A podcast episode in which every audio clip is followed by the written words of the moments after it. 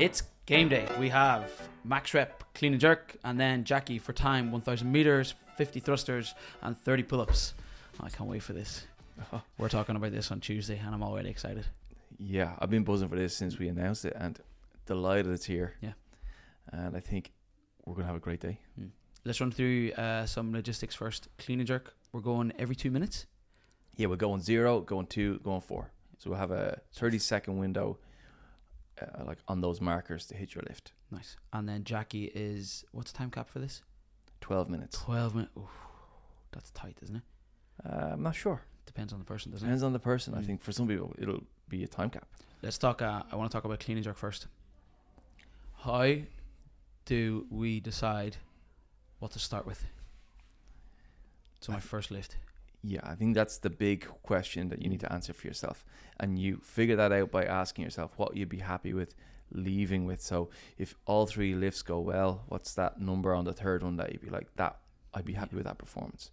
So then from there, then you work your way back to lift two. What would you need to have hit right before that to hit that? Yeah. And then you work your way back to, to lift one. Mhm.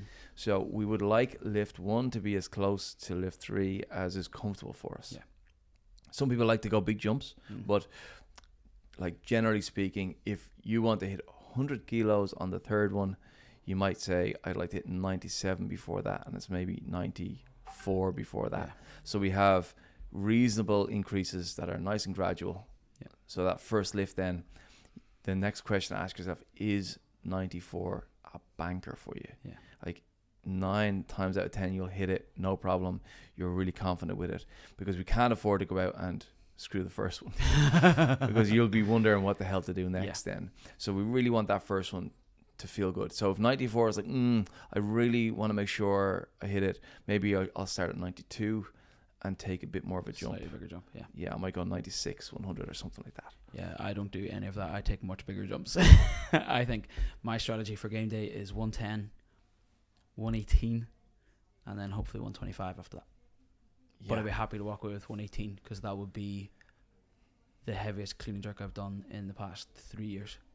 Okay. Easily, yeah. So that's still a, it's a that's the win. 110 make that feel comfortable. 118 I'd be delighted, and then 125 that's the cherry on top of the cake for me. Swing for the fences. Let's go for something big. 100%, exactly. Yeah, very good. That's the way to do it. But I think I, I think giving yourself um, that first one, making sure that's in the bag is the key. That's the one. Yeah. I've done a few weightlifting competitions in the past as well, so I know that that first one is just all pressure.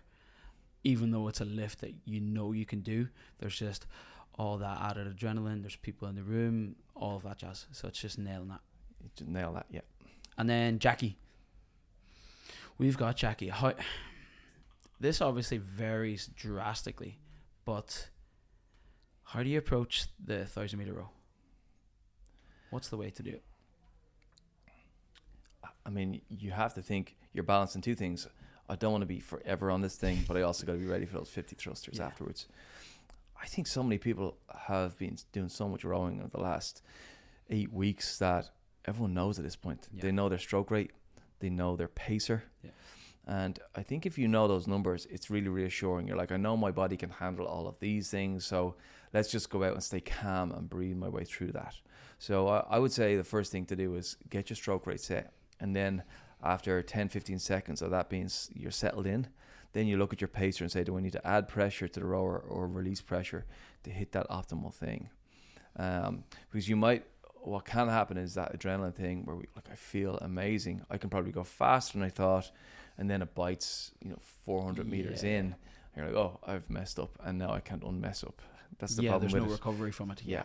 So uh, trust trust your strategy, trust your numbers, and if you get off the rower and you're like, "Fuck, I went too slow. I feel too good here," then you You can just don't let go of the bar. yeah push the button at that point. Then then you can say, "Well, let's make these thrusters hurt." Then Yeah, I think that's a better place to be in for this workout, isn't it? Haven't done it a few times in the past. It's Yeah, absolutely.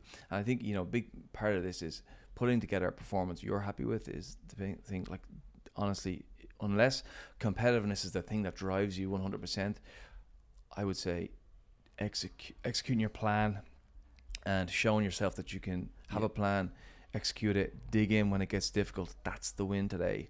And um, when people ask you afterwards, how did it go? Like It's not the time that they're not the asking for. Yeah, it's yeah. not that. Yeah, it's how did it go for you? And you can say, nailed my pace. Actually, thrusters felt good. I, I stuck to my, I broke them up in three sets, whatever it was, and then my pull ups actually went how I planned. I'm delighted. Yeah. That's a performance. And then you know you've recorded your time. You can take that away with you and retest it at some point for yourself. But this is really for you, and it's the big thing.